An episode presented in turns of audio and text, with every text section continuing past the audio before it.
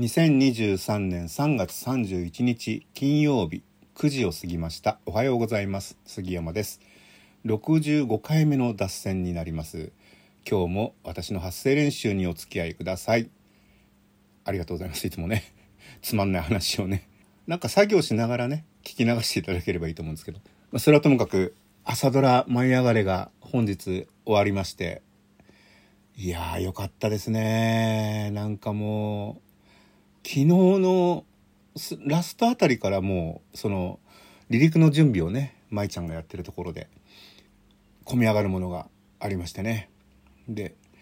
もう今日はだってリアタイしたいなと思ってまあ早起きはねあの病棟リズムのまま残ってるので、まあ、早起きはしたんですけどいつもねあの録画したのを見てるんですけど今日はリアタイで。いやもう涙出っ放しでしたね最初からね。うん。結局パイロットになりましたね。途中はそのなんだっけお父さんの会社を手伝いたいなんて言った時にちょっとネットでプチ炎上してね反省会でタグもできちゃってえっていうそうなのみたいなことでしたけどあの中でね誰かがねオープニングのそのアニメーションを見るとやっぱり結局最後舞ちゃんは空を飛ぶんじゃないかっていう話をまあ、ツイッターでしてってああそれもいい形の締めくくりだななんて思ったらそうなりましたもんね。あれもしかしたらあのアニメ作ったご本人でしょうかね きっとね。分かんないですけど。まあでも近年の朝ドラの中で最高でやっぱりリアタイしててよかったなと思うのはこの続きでね朝一の朝ドラ受けまでねこう余韻をこう引っ張っていけるのかなと思ったらね神木君そこで、そのテンションは、お前そういうとこだぞ、みたいな 感じもしましたけど。まあ、とりあえずでも来週はね、あの、神木隆之介くんと神木で噛んじゃいましたけど、えー、浜辺美波さんのね、ドラマが、朝ドラが新しいやつが始まりますんで、楽しみですね。浜辺美波さんはね、あの、新仮面ライダー、この間見てきたんですけど、まあ、なんか、女の子っぽい感じが抜けて大人の女に差し掛かった感じのまあ、かまだ可愛い美人と呼ぶにはちょっとなんていう逆に失礼かなっていうね。可愛いっていう感じで。浜辺美波可愛いな。ねえ。えー、まあネタバレになっちゃいますけど。まあ、淡姫ですけどね。淡姫って言うな、みたいなね。えー、ごめんなさい。これ仮面ライダーのネタバレなんで、あの、すいません。ほんとすいません。ファンの皆さんもほんとすいません。でも、あの、見た人なら分かってもらえると思います。えー、まあ、そんな、まあ、そんな話をちょっと言いたかっただけです。えー、前回はドラクエウォークの話をして、まあ、ドラクエで言い忘れたことといえば、ドラゴンクエストの堀井雄二さんとねあの網走でオホーツクに9のツアーでご一緒させていただきまして堀井雄二さん僕の目の前であの食べ放題のカニをバクバク食ってましたね。美味しそうに食べてましたね。なんか僕がまだゲームライターだったらこんなチャンスはないからほんといろんなこと聞こうと思ったんですけど逆にもうなんか目の前にすると何も言えないっていうか下準備もしてないっていうかああ、俺鉄道ライターになっちゃったんだなって本当にその時思いましたね。堀井さんを前にしてね、何も喋れないっていう。普通に旅してましたね。なんかバスに乗って、堀井さん、あそこ景色いいっすよみたいな。あれです、あれです。あれがあの、配線っていうか未成線の鉄橋の後ですよとかなんか言って、ああ、そうなんだ。なんつって堀井さん一生懸命そのスマホで写真撮ってましたけどね。なんか、そういうのもいいな。そういう思い出もいいや。なんかそんな感じがします。えー、そうですね。最近先週か先々週ぐらいですかね。あの僕の友達でやたら自動車に詳しい、えー、アニオタ西洋タの池田さんって人がいるんですけど。えー、その人はあの自動車もすごい好きな人なので ある日なんだっけな東名高速で、えー、今海老名辺りにいるよなんてあの東京帰るとこだよなんて話してて。で昼飯どっかで食おうよっていうのがそのグループチャットに流れてきてああ、肉食うんだったら行きたいっすって話をして、で、その間そのチャットでね、あの、どこ行こうなんて話をしていて、で、僕の、あの、バイク仲間が前に、あの、ここすごかったよって教えてくれた中華料理屋さんが東戸塚にあって、そこは、あの、なんとランチのサービスで餃子定食が餃子一皿から5皿まで同じ値段っていう すげえなそれっていう。しかもその餃子結構美味しいっていうところで、そこ行ってみたいですよねって言ったら、じゃあ、あの、君ん家まで迎えに行くよ、なんつって、来てくれていい人でしょ？本当あの、アニメオタクとか声優オタクの人って、いい人多いっすよね。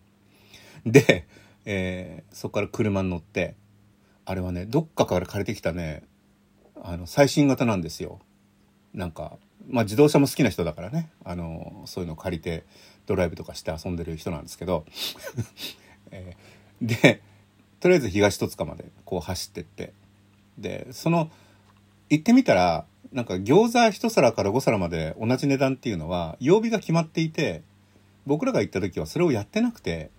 なんだと思いながら、あの池田さんはチャーハンと,、えーと、単品で餃子を頼んでで僕は担々麺と餃子を頼んだセットを頼んだんですけどあの単品の餃子は 5, 5個か6個ぐらい入ってるんですけどあのセットだと3個しか入ってないよね。